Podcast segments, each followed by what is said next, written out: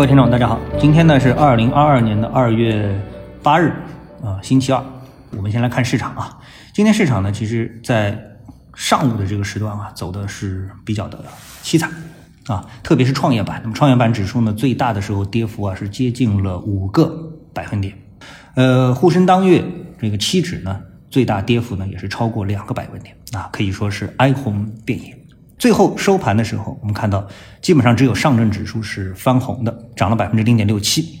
然后呢，深圳成分指数、沪深三零零、科创啊、深圳一百、创业板基本上全部都是绿盘啊，特别是科创跟创业板跌幅呢都比较大。但实际上啊，我们来看呢，今天啊个股的表现呢并不是特别的不好，主要是指数表现不好。那这里面反映了什么情况呢？我想很多投资者啊已经意识到了，就是经过。前两年的公募基金也好，机构投资者也好，这种抱团啊，这种炒股的一种模式啊，在这个近半年以来呢，已经是被颠覆了。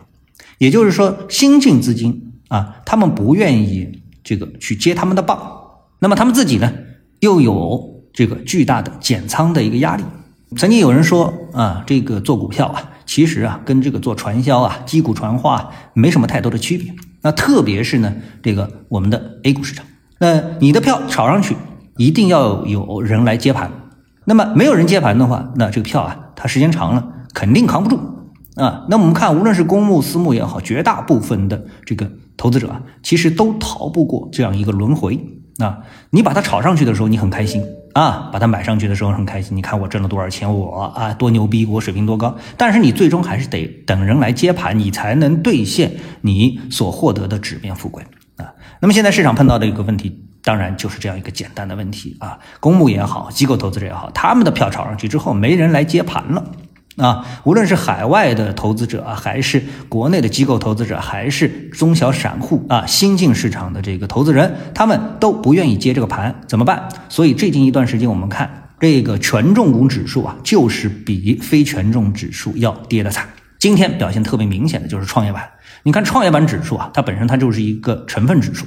所以这个成分指数，你看这个，呃呃，非加权的啊，我们就是说这个不把把这个权重啊去掉之后啊，创业板指数其实是红盘，涨了也超过一个百分点。但是呢，我们去看它的这个权重指数的话，你就会发现，哎，很惨啊，很惨，跌幅啊是达到百分之二点四五啊。这个指数呢，就揭示了市场一个最简单的啊这么的一个一个市场现象。好，那么今天呢，有一位朋友呢，他说啊，就问我一个问题。啊，那么我呢，也在我的财经圈里面啊，因为要做这个我们说这个财经的音频啊、呃视频的一个节目，那么得多方面的去采集一些素材啊。一个人闭门造车呢，我觉得这肯定是不对的。那么要想一想，哎，大家有什么问题希望来问我一下啊？这样的话呢，我们通过这种互动啊，才能更好的去解决一些财经上的问题。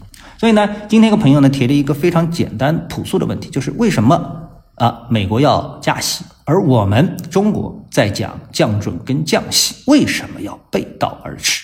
那么这个问题呢，其实呢，呃，也并不难回答，因为呢，美国和中国啊，我们两者啊，在这个货币政策上面的节奏不一样。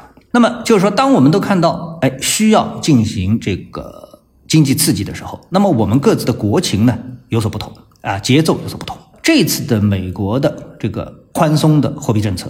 是由新冠引起的。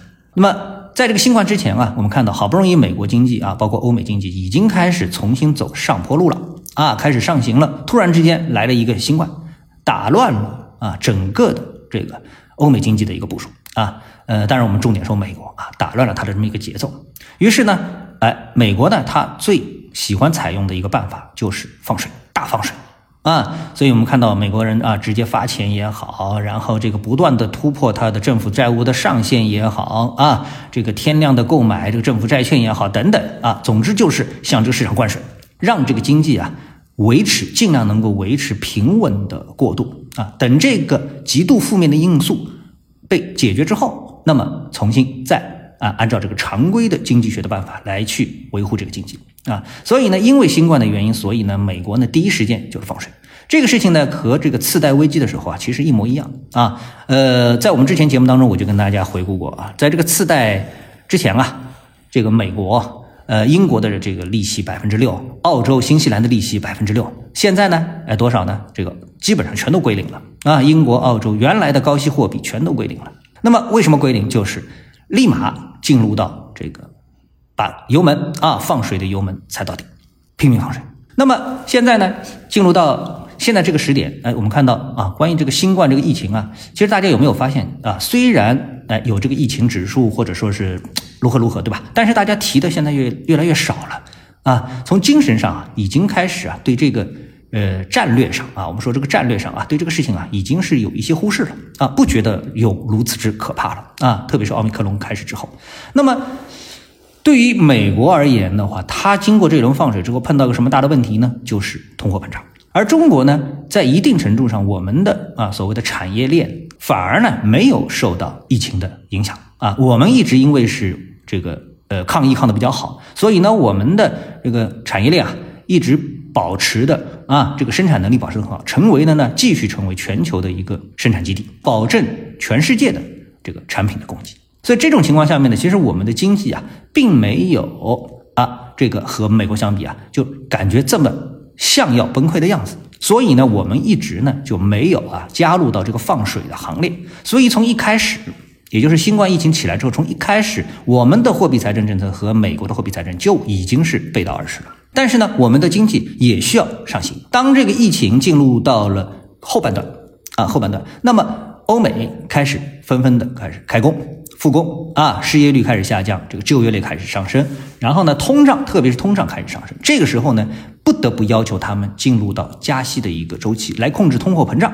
那，但是对我们来说的话呢，我们呢迫切需要的什么？就是当我们当。这个对方，也就是欧美，他们的产业开始恢复的时候，那我们迫切的需要货币政策各种手段来刺激我们的经济，保持原来的这么的一个增速，不能直接失速，不能直接踩刹车。所以呢，我们就不得不把加息和这个呃降息和降准啊提到议事日程上来啊。所以由于第一步走的不是一样，所以第二步走的不一样啊。这个呢，才是为什么美国现在开始要加息，而我们要开始减息的这么一个简单的啊理由。啊，简单的理由。好，那今天的节目呢，我们就说到这里。嗯，下次的节目时间啊，再见。